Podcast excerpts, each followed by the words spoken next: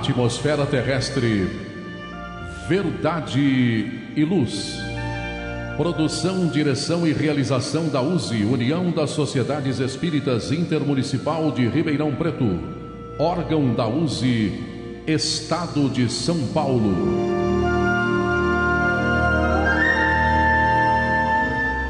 Verdade e Luz. Este é o programa Verdade e Luz, número 29 de 2020. Eu, João Boresso, Basílio Isola, agradecemos a você que nos prestigia com sua audiência pela web rádio Verdade e Luz de Ribeirão Preto. O programa Verdade e Luz tem o apoio da Vischer Seguros, especializada em seguros de veículos, residenciais e pessoais. Ao fazer seguros, consulte sempre a Vischer Seguros, pelo telefone 3625-5500. Há 22 anos trabalhando pela sua segurança com confiança. Vischer Seguros, 3625-5500. Também contamos com o apoio da Elétrica Bege, que tem tudo em materiais elétricos, ferragens e ferramentas para sua residência ou construção. A Elétrica Bege tem lâmpadas de LED em promoção, fios e cabos flexíveis, torneiras, ventiladores e escadas em alumínio. A Elétrica Bege fica na rua João Guião, 1417, na Vila Virgínia. Telefone 36370202, com os preços mais imbatíveis de Ribeirão Preto. Elétrica Bege, rua João Guião, 1417. Telefone 36370202. O programa Verdade e Luz apresenta estudos da codificação espírita, além de esclarecimentos e mensagens do Evangelho de Jesus. Em todos os programas, apresentamos ainda comentários sobre temas atuais e reflexões para o embasamento da fé raciocinada. Em nosso editorial, abordando palavras de vida e paz, apresentamos temas que oferecem subsídios para o enfrentamento das dificuldades do dia a dia. Hoje trazemos o tema Desencarnação, extraído do site Momento Espírita, da Federação Espírita do Paraná. Em nosso estudo da codificação espírita, daremos continuidade aos comentários e reflexões sobre a quarta parte do Livro dos Espíritos, que trata das esperanças e consolações, no capítulo 2, Penas e Gozos Futuros, no item 7, Duração das Penas Futuras, com as questões de números 1003 a 1006. No momento evangélico, levamos a você a mensagem do Espírito Emmanuel, constante do livro Vinha de Luz, psicografado por Francisco Cândido Xavier, com a lição 148, intitulada Membros Divinos. No diálogo à luz do Espiritismo, utilizamos o livro Atualidade do Pensamento Espírita, do Espírito Viana de Carvalho, psicografia de Divaldo Pereira Franco. Estamos no capítulo 3, Ciências Jurídicas à Luz do Espiritismo, item Direito Trabalhista. Agradecemos sua audiência e enviamos a você nossas fraternas vibrações de paz. No programa Verdade e Luz, o editorial A Opinião Espírita. No nosso editorial, nós extraímos o texto do Momento Espírita com base no capítulo 30 do livro Para Uso Diário, do Espírito Joanes, psicografia de José Raul Teixeira, que tem como título Desencarnação.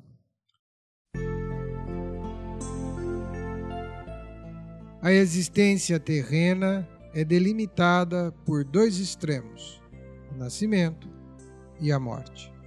O primeiro corresponde à chegada do espírito no plano físico. Os homens preocupam-se muito com este instante. Enxovais são preparados, quartos são arrumados, as famílias se engalanam para receber seus novos membros. Isso é bom e correto, pois o ressurgimento na esfera carnal constitui uma bendita oportunidade de trabalho e progresso para aquele que nasce e para a família que o recebe. Em geral, não se trata exatamente de um novo membro, mas de um antigo e querido companheiro de lutas que retorna. Já o que se chama morte é o retorno do espírito ao seu ambiente de origem. Todo homem é um espírito que habita temporariamente um corpo. O organismo físico se desgasta, envelhece, adoece e morre. Mas o espírito vive e evolui para sempre. A verdadeira pátria corresponde ao plano espiritual. Toda a existência terrena é eminentemente transitória. Estranhamente, ao contrário do que se dá com o nascimento, em regra, há pouco preparo para o fenômeno da morte, ou desencarnação, como chamemos. É esse tema envolto em tabus e fantasias, como se não fosse algo natural, e constitui um fato inexorável. Toda criatura, mais cedo ou mais tarde, verá seu corpo físico perecer. Não há providência possível contra isso, por ser um fenômeno natural. Deve ser tratado com naturalidade e calma. Como todos morrerão um dia, nenhuma separação é definitiva. O ente querido que morre apenas retorna antes ao verdadeiro lar. Embora se trate de algo natural, isso não implica negar a sua gravidade. Ao nascer, o espírito traz uma programação de vida voltada a seu progresso e burilamento. Ao término da existência, ele faz um balanço de seu comportamento, de suas vitórias e fracassos. O momento do encontro com a própria consciência pode ser terrível ou maravilhoso. Tudo depende do comportamento adotado durante a existência terrena. O corpo físico amortece enormemente as percepções e os sentimentos do espírito. Após a desencarnação, tudo se torna muito mais vivido. A alegria de um espírito pelo dever cumprido possui uma intensidade inimaginável para quem permanece vinculado à matéria. Mas também o remorso e a vergonha que experimenta por erros cometidos atingem proporções lancinantes. A ingenuidade humana muitas vezes afirma que a pessoa descansa ou se liberta ao morrer. Mas é difícil avaliar o que significa esse pretenso descanso para quem se permitiu semear dores e misérias na vida dele. Do mesmo modo, quem gastou tempo enredando-se em vícios e maldades não experimenta qualquer libertação ao término da existência. Quem morre não vai para o céu e nem para o inferno. O céu e o inferno são estados de consciência que cada qual cria para si com o próprio proceder. A cada um conforme as suas obras, disse o Mestre Divino. A lição é cristalina e não permite enganos. O fenômeno da morte é natural, mas muito grave. Ele constitui um momento de balanço, de aferição de méritos ou deméritos. Assim, importa tratar do tema com serenidade e maturidade. Não há qualquer milagre ou favor envolvido. Para passar com tranquilidade por esse momento, importa viver reta e dignamente. Pense nisso.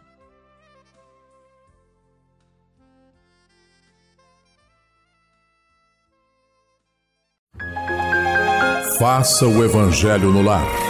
O lar é a primeira e mais valiosa escola da vida. A paz no mundo começa sob as telhas que nos acolhem. Viver em equilíbrio dentro de nossa casa é o primeiro e mais seguro passo para a harmonia entre as nações. Fortaleça os laços de fraternidade, realizando o Evangelho no lar frequentemente. Escolha um dia e horário da semana mais adequados e estude as benesses que Jesus nos legou. Aperte ainda mais os laços de união e amor entre os familiares. Converse olhando nos olhos. Fale do amor de Jesus pela humanidade. Aprenda a distribuir sorrisos. Faça do seu lar um ambiente acolhedor, equilibrado e feliz. Faça o Evangelho no lar.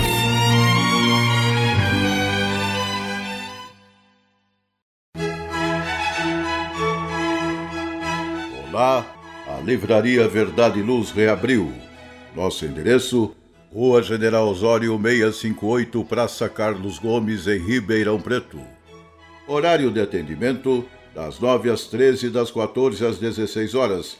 Atendemos também pelo WhatsApp 16 920003870 com delivery. Enviamos os livros para você. Consulte a taxa de entrega. Use Ribeirão mais perto de você.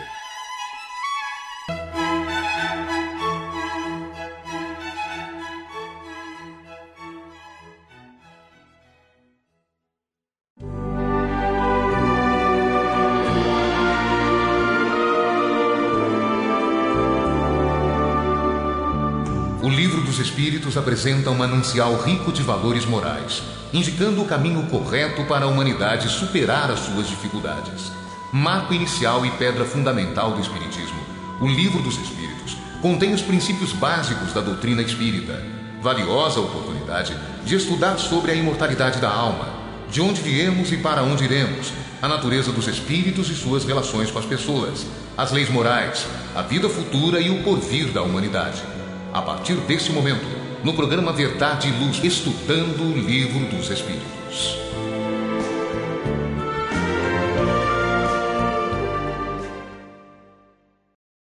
Pela sua web rádio Verdade e Luz, programa Verdade e Luz, programa de número 29. E agora nós vamos estudando o Livro dos Espíritos. Nós estamos no livro 4, Esperanças e Consolações, no item 2. Penas e gozos futuros. No item 7, duração das penas futuras. E a pergunta 1003 diz assim: a duração dos sofrimentos do culpado na vida futura é arbitrária ou subordinada a alguma lei, Basílio? E o Espírito Verdade, os Espíritos Reveladores, responderam: Deus nunca age de maneira caprichosa, e tudo no universo é regido por leis que revelam a sua sabedoria e a sua bondade. Vejamos que, como sempre, a pergunta é muito bem formulada pelo codificador, e o Espírito Verdade nos dá uma resposta sucinta, bem curtinha. Nós temos que sempre nos pautar assim.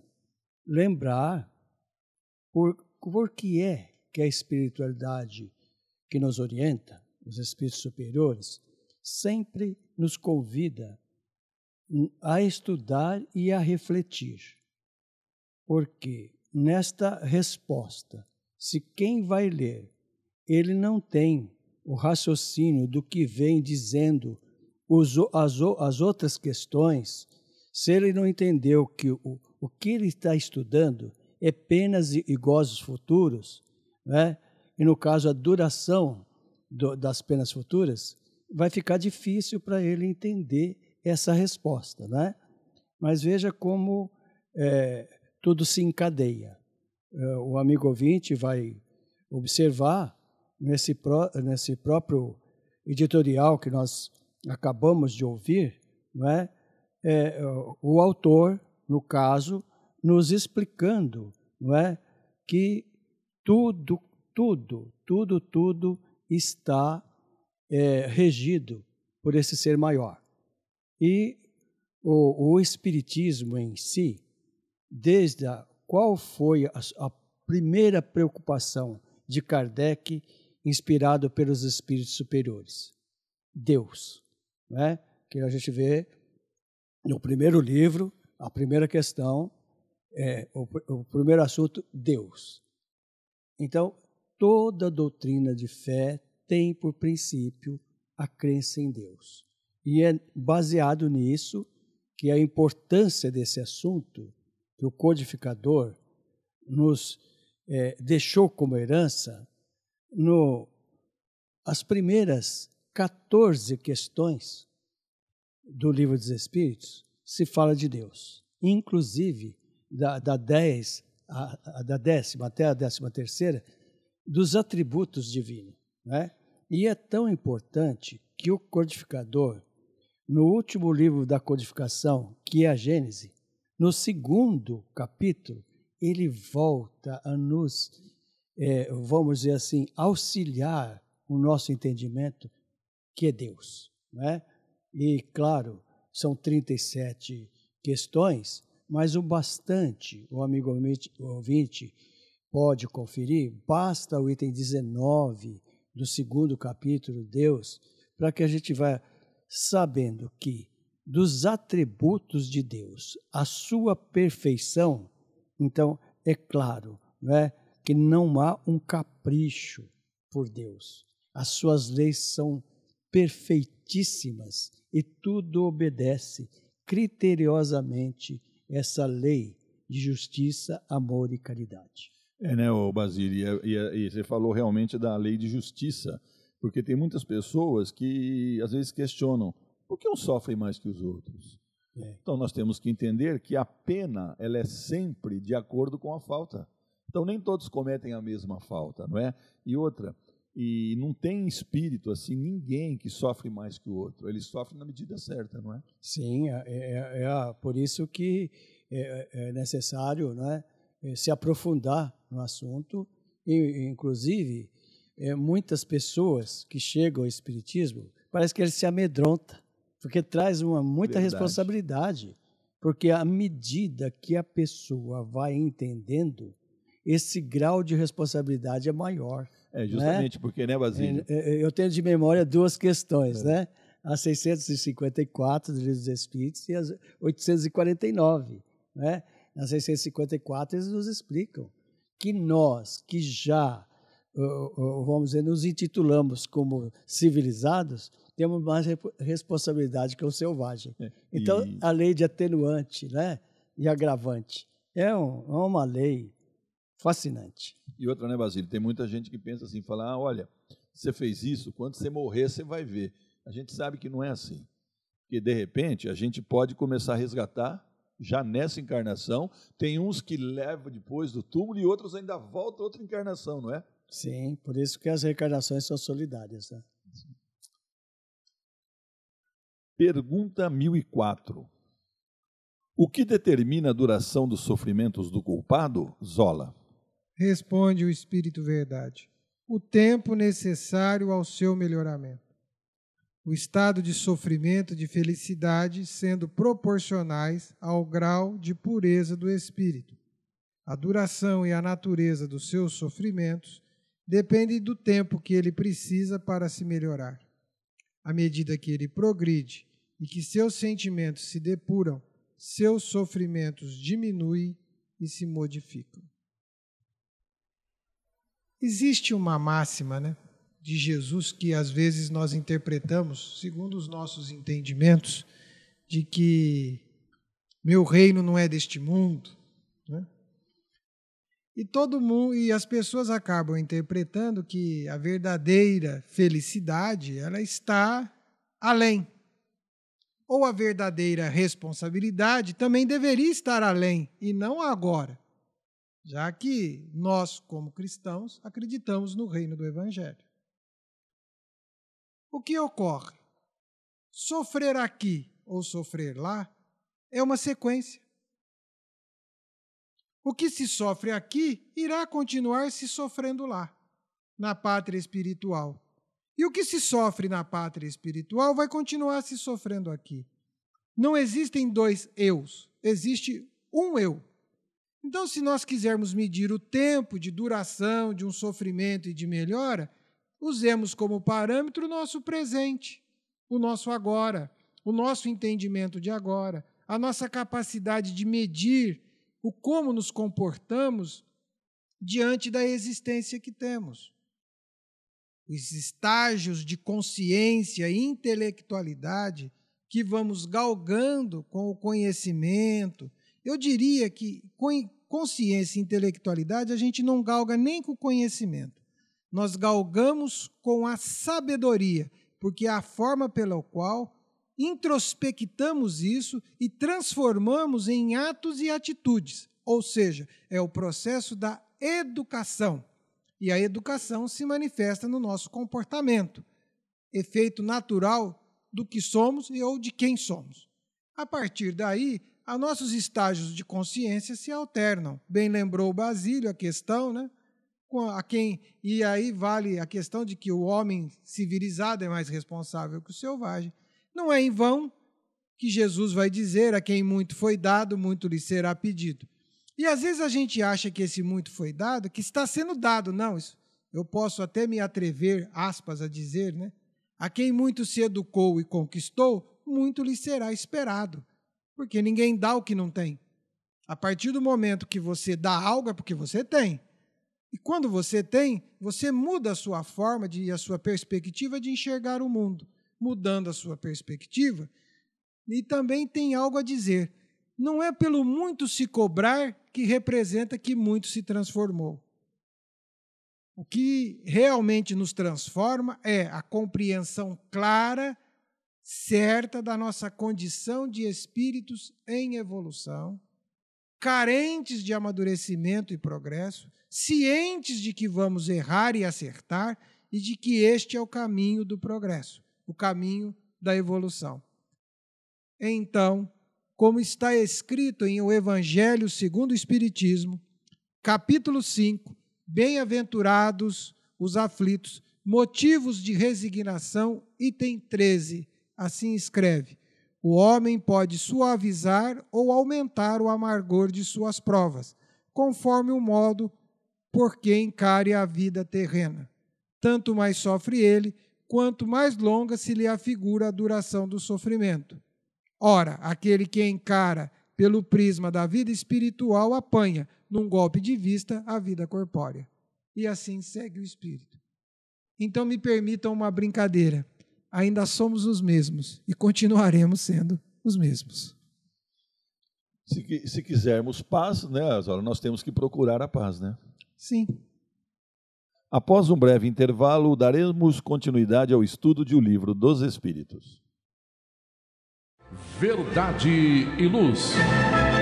Verdade e Luz, programa da doutrina espírita, o cristianismo redivivo na sua pureza e simplicidade.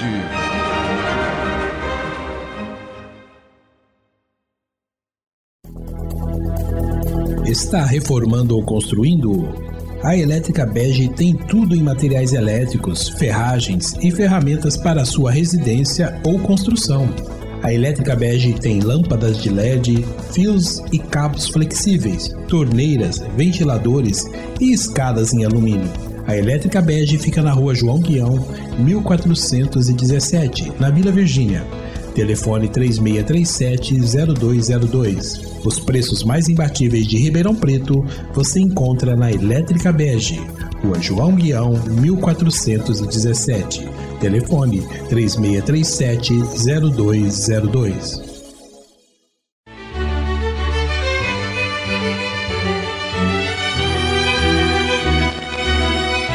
Você já foi a um centro espírita? O centro espírita é uma escola onde podemos aprender e ensinar, espalhar o bem e exercitar a solidariedade. Existe sempre um centro espírita perto de você, com horário e dia de sua conveniência. Faça parte de um centro espírita. Aprenda a dividir, a estudar junto, a trocar sorrisos e experiências. No centro espírita, você encontra amigos e faz mais amigos. Respeita as diferenças e aprimora os seus conhecimentos.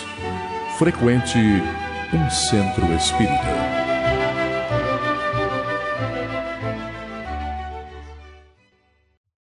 Retornamos ao estudo do Livro dos Espíritos. Lembrando que nós estamos no programa Verdade e Luz, pela sua web rádio Verdade e Luz, de Ribeirão Preto, São Paulo. Pergunta 1005. Para o espírito sofredor, o tempo parece tão longo ou mais curto do que quando estava encarnado, Basílio? O Espírito Verdade respondeu: parece mais longo. O sono não existe para ele, só para os espíritos que atingiram um certo grau de purificação. O tempo se apaga, por assim dizer, em face do infinito. E se recomenda que se reveja a questão 240 do Livro dos Espíritos, justamente que fala sobre o tempo, não é? Então, observamos aqui que se trata de um assunto muito profundo, não é? O tempo. O tempo é, vamos dizer assim, inexorável, não é? E, no caso, a pergunta inteligente, porque como nós estávamos comentando no bloco anterior, na pergunta anterior, não é?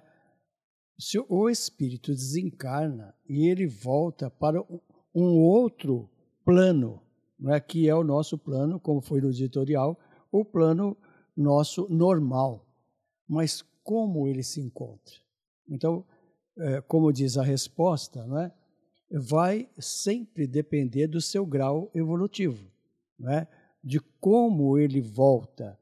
E afirmando aqui que, no caso, né, parece mais longo o que está em sofrimento, né, que o sono não existe para ele.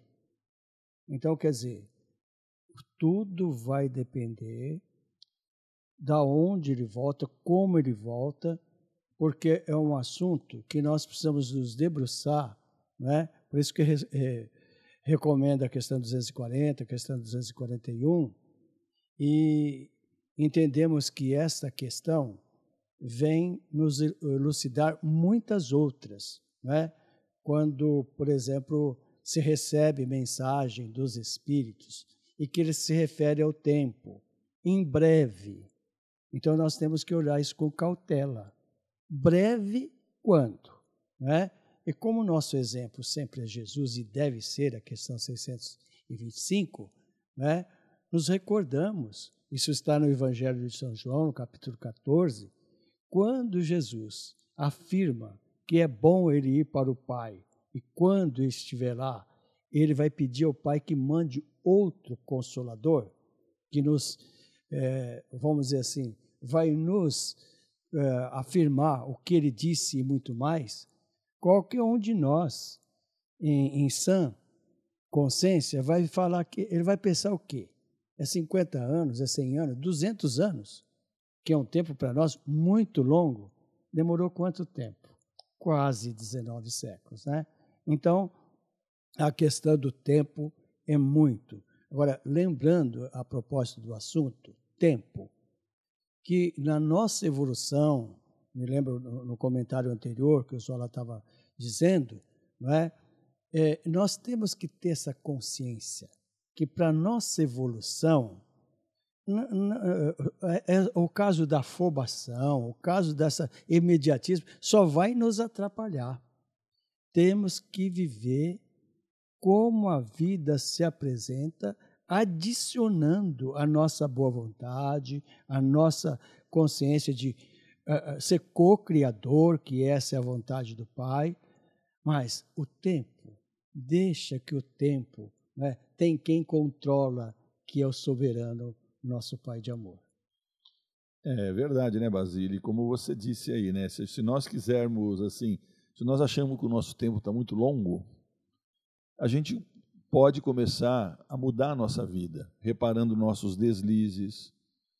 E eu tenho absoluta certeza que a gente melhorando de vida, o nosso tempo vai fluir e nós vamos nos sentir felizes. E cuidado com essa interpretação, porque leva a raciocínios, como várias seitas, né, que nós sabemos que existiu, que existe, e que eles entendem que você supliciando o corpo, você vai adiantar. Sim, claro. Né?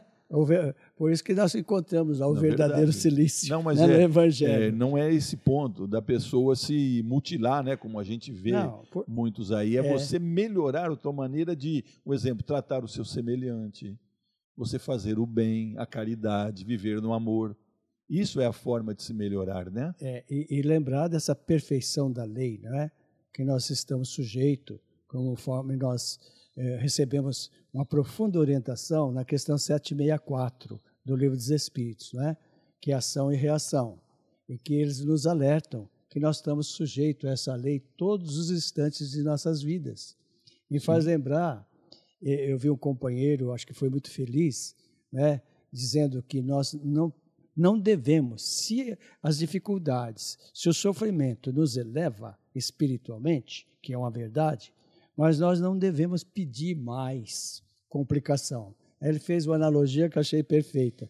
Ele se assemelha, no caso, ao lenço de papel. É. Você tira um, vem outro junto. É. Quer dizer, André Luiz é bem claro. Quando nós superarmos uma dificuldade, devemos agradecer a Deus, estar ciente, vai vir outro. É, né? Que você porque falou, a vida, né, é contínua. A vida não sofre interrupção. É. Não adianta ficar pedindo, porque tudo que a gente tem já é na medida certa, né? Na medida certíssima. Do que nós podemos carregar, né? Exatamente. Obrigado, Basílio. Pergunta 1006. A duração dos sofrimentos do espírito pode ser eterna, Zola? Responde o Espírito Verdade. Sem dúvida. Se ele fosse eternamente mal, ou seja, se jamais tivesse de se arrepender nem de se melhorar, então sofreria eternamente. Mas Deus não criou seres eternamente voltados ao mal. Criou-os apenas simples e ignorantes, e todos devem progredir num tempo mais ou menos longo, de acordo com a própria vontade. Esta pode ser mais ou menos retardada, assim como há crianças mais ou menos precoces, mas cedo ou tarde ela se manifesta por uma irresistível necessidade que o espírito sente de sair da sua inferioridade e ser feliz. A lei que rege a duração das penas é, portanto, eminentemente sábia e benevolente, pois subordina essa duração aos esforços do espírito, jamais lhe tirando o livre-arbítrio. Se dele faz mau uso, sofrerá as consequências disto. São Luís. Quero chamar a atenção aqui para uma colocação do São Luís. Jamais lhe tirando o livre-arbítrio. Então, nós somos senhores da nossa alegria, da nossa tristeza, da nossa felicidade ou da nossa infelicidade, do nosso sofrimento ou não. Temos direitos de escolher. É claro que um dos fundamentos do Espiritismo se chama lei de evolução. Estamos fadados ao progresso. O tempo de duração, ele é diretamente uma escolha individual de cada um, mais ou menos, curto ou longo. Ocorre que, assim como, depois de algum tempo, nós vamos percebendo que tem coisas que não valem a pena, que não são úteis, que não irão nos fazer bem, e mudamos de atitude porque queremos melhorar, porque entendemos que aquilo pode nos ajudar, né? É a mesma resistência natural que, às vezes, algumas pessoas têm de ler um bom livro, de buscar um bom conhecimento, de ser seletivo nas suas opções, mas chegando uma hora que ele começa a perceber um certo vazio naquilo que antes lhe preenchia. Ele vai buscar uma opção diferente. Ele vai buscar algo que elucida, que acalma, que traz paz, que traz harmonia, que traz bem-estar, que lhe ajude a viver bem, porque ninguém, nenhum espírito é ou quer viver mal, ou deseja estar no mal, e quer permanecer ali no mal, de forma que isso não acabe. É que isso que já tem o dito popular, não há mal que perdure, né? E não há situação que não se mude. Então, uma hora cai a ficha, uma hora desperta, e sempre, sempre vai ser ligada ao amor. O amor tem uma maravilha, principalmente ligada ao próximo, né? Me chama muita atenção um poema de Guilherme de Almeida, em que ele vai dizer, em todo o seu conteúdo, eu não vou narrar o poema aqui, e que ele procurava um sentido para a própria vida. Então ele vai fazer narrativas inúmeras que no próprio encanto de viver ele viu o encanto de morrer. E aí chega no momento em que ele encontra alguém que lhe convida, vem comigo, vamos buscar um caminho, construir uma felicidade, caminhar juntos. E aí ele passa a perceber na própria vida o sentido de viver. Então, muitos irão descobrir o sentido de viver, não é pela punição, não é pelo sofrimento permanente, não é por estas penas eternas. Se isolando da sociedade. É pelo amor. O amor vai tocar. Em determinado momento, o amor ao próximo vai tocar. Mesmo que seja uma paixão, vai fazer com que as coisas mudem. E um grande exemplo disso há de se dizer, né?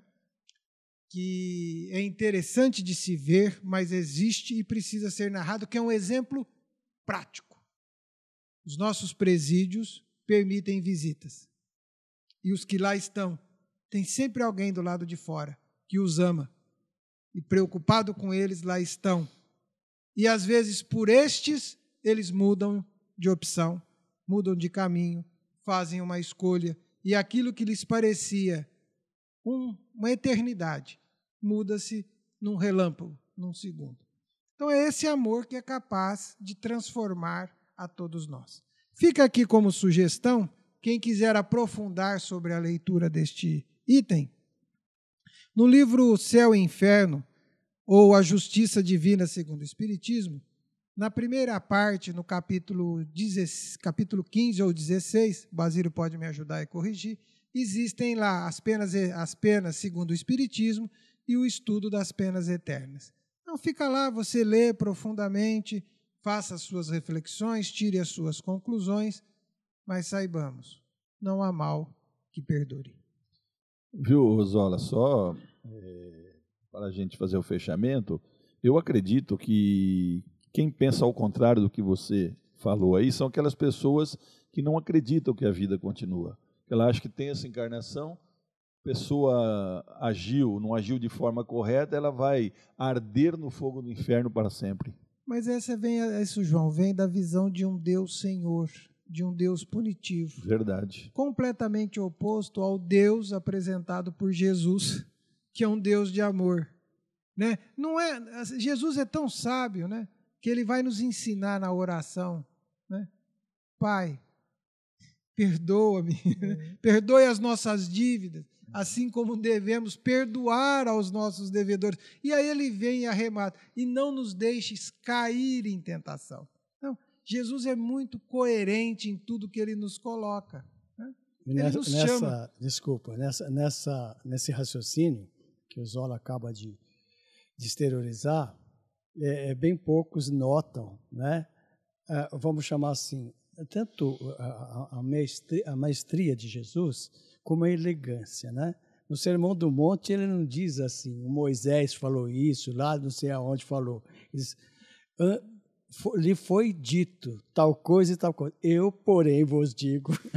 Não é? Então ele vai colocando reto, deixando para trás esse Deus vingativo, esse Deus ciumento, esse Deus que é, na verdade é cruel, não é? E não vamos aqui nem apontar o Levítico, nem nada, né? Só para que a gente entenda essa profundidade desse amor infinito que é o nosso Pai. Criador. E Deus não quer que seus filhos sofram, né? Eternamente. Não. Verdade e Luz. Verdade e Luz, programa da doutrina espírita, o cristianismo redivivo na sua pureza e simplicidade.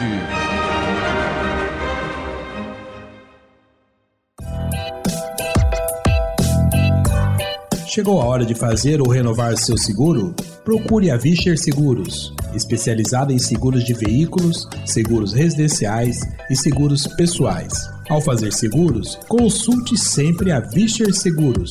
Telefone 3625-5500. Vischer Seguros, há 22 anos trabalhando pela sua segurança com confiança. Vischer Seguros, telefone 3625-5500.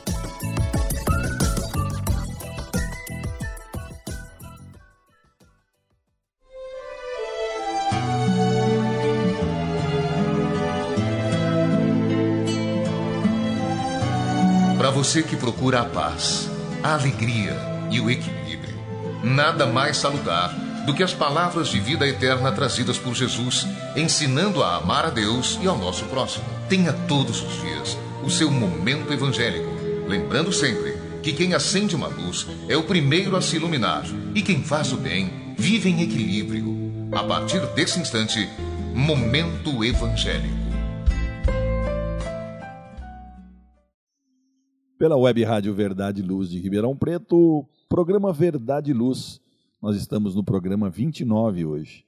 E agora nós vamos para o Momento Evangélico, onde nós estudamos o livro Vinha de Luz, de Emmanuel, psicografia Francisco Cândido Xavier. Hoje nós estamos na lição 148, que tem como título Membros Divinos. Todas as lições desse livro, ela é precedida de uma citação.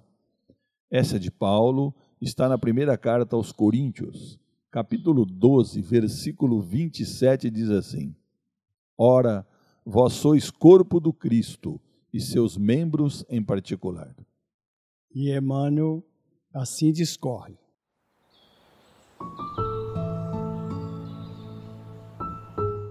Não é admissível que alguém entregue o espírito à direção do Cristo e a veste corporal aos adversários da luz divina. Muitos crentes transviados realizam estações de prazer nos continentes do crime e exclamam inconscientes: hoje meu corpo atende à fatalidade do mundo, mas amanhã estarei na igreja com Jesus. Outros, depois de confiarem à mocidade a tutela do vício, aguardam a decrepitude a fim de examinarem os magnos problemas espirituais. Existem, igualmente, os que flagelam a carne através de mortificações descabidas, supondo cooperar no aprimoramento da alma, empregando, para isto, tão somente alguns fenômenos de epiderme. Todos os aprendizes dessa classe desconhecem que a vida em Cristo é equilíbrio justo, encarnando-lhe os sentimentos e os desígnios em todas as linhas do serviço terrestre. Paulo de Tarso assevera que somos os membros do Mestre, em particular. Onde estivermos, atendamos ao impositivo de nossas tarefas, convencidos de que nossas mãos substituem as do celeste trabalhador, embora em condição precária. O Senhor age em nós, a favor de nós. É indiscutível que Jesus pode tudo, mas, para fazer tudo, não prescinde da colaboração do homem que lhe procura as determinações. Os cooperadores fiéis do Evangelho são o corpo de trabalho em sua obra redentora. Haja, pois, entre o servo e o orientador legítimo entendimento. Jesus reclama instrumentos e companheiros. Quem puder satisfazer o imperativo sublime, recorda que deve comparecer diante dele, demonstrando harmonia de vistas e objetivos em primeiro lugar.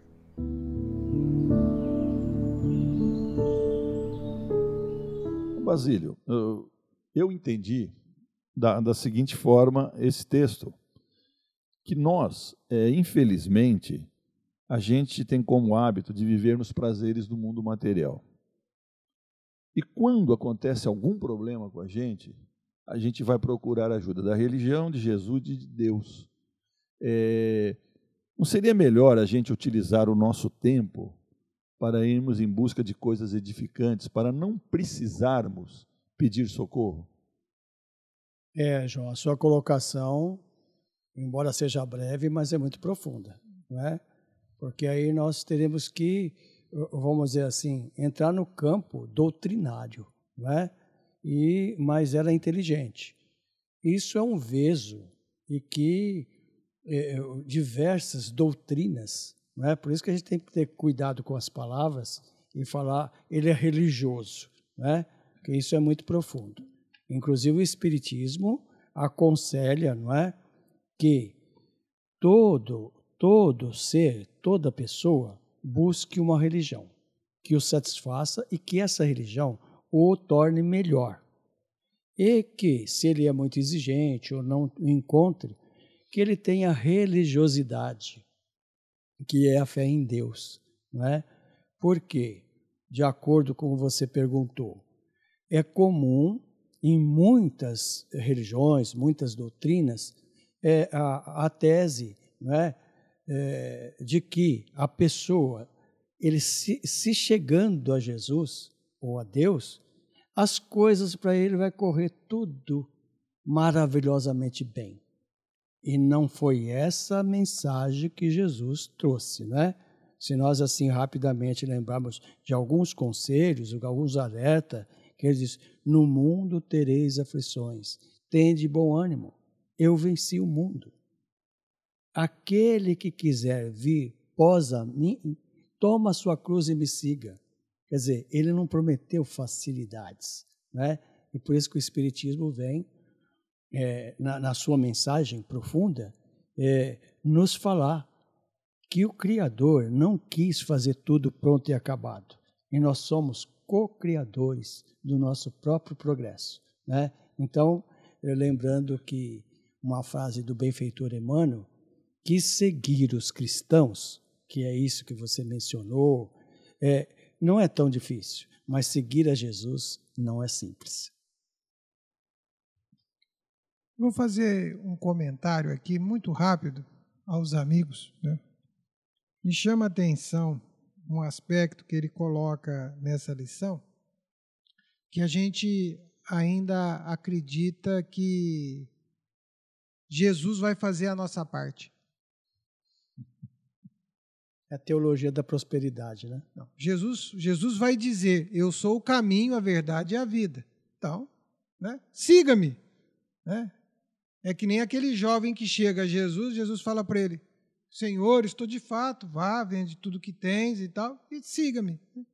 Então, o que acontece? Nós precisamos refletir em um aspecto. Cada um terá que fazer a sua própria obra. Jesus fez a obra dele. E faz.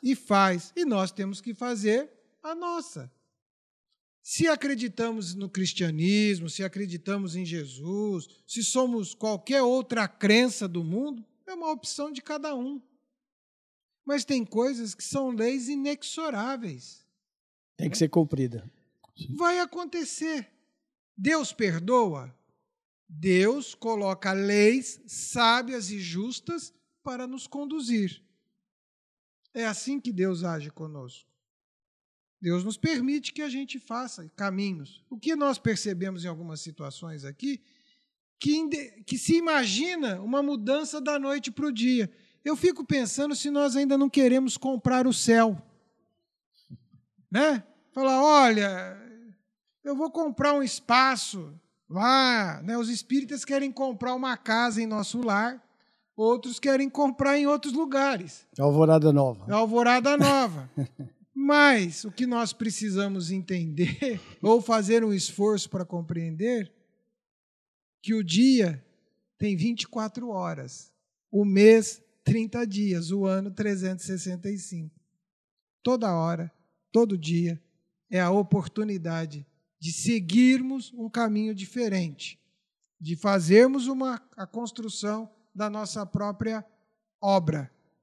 E isto é individual, intransferível. Eu acho muito interessante quando Joanna de Ângelis vai fazer um comentário no livro Momentos de Consciência e Saúde, que ela diz assim, você vai poder fazer inúmeras coisas, mas diante da caminhada é você consigo mesmo em todas as situações. Desculpa, João, nós já estamos... dilatando, né, o tempo, mas é uma frase do benfeitor Emmanuel que eu acho que cabe bastante adequada, né, nesse comentário do Isola, né, que diz, Jesus é nosso mestre senhor por tudo aquilo que ele nos faz e por tudo que ele deixa de fazer. E fechando, olha, aquilo que você disse resume a cada um segundo suas obras. Por isso que você falou, é de forma individual isso, né? Então essa frase é pequenininha, né, Basílio? Mas diz muito. Verdade e Luz. Verdade e Luz, programa da doutrina espírita, o cristianismo redivivo na sua pureza e simplicidade.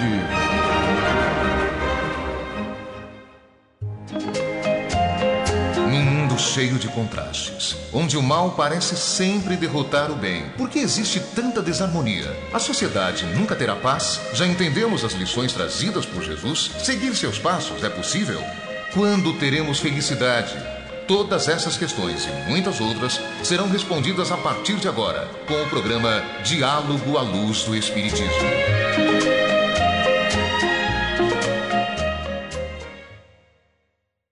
Continuando com o programa Verdade e Luz, Diálogo à Luz do Espiritismo. Utilizamos o livro Atualidade do Pensamento Espírita. Viana de Carvalho, né, responde às perguntas de Divaldo Pereira Franco. Capítulo 3, Ciências Jurídicas à Luz do Espiritismo, item, Direito Trabalhista. Estamos começando agora o item Direito Trabalhista. E Divaldo Franco pergunta, a automação representa risco de desemprego? Como proteger o trabalhador do desemprego sem privar a sociedade da evolução tecnológica? E Viana de Carvalho responde, quando se logre, ou seja, tenha êxito, né, na Terra, uma sociedade justa, as atividades que foram desativadas, cedendo lugar às novas conquistas da tecnologia, abrirão automaticamente outros espaços de trabalhos para o homem, a fim de que o desemprego, gerando a ociosidade e o crime, não prolifere na consciência nem na conduta geral. A automação é conquista nobre do espírito, que descobre a desnecessidade dos trabalhos pesados, por já haver atingido um patamar de lucidez e de realização que dispensa o desgaste físico. As horas exaustivas do labor, utilizando-se mais da inteligência do que dos músculos para o ganha-pão diário.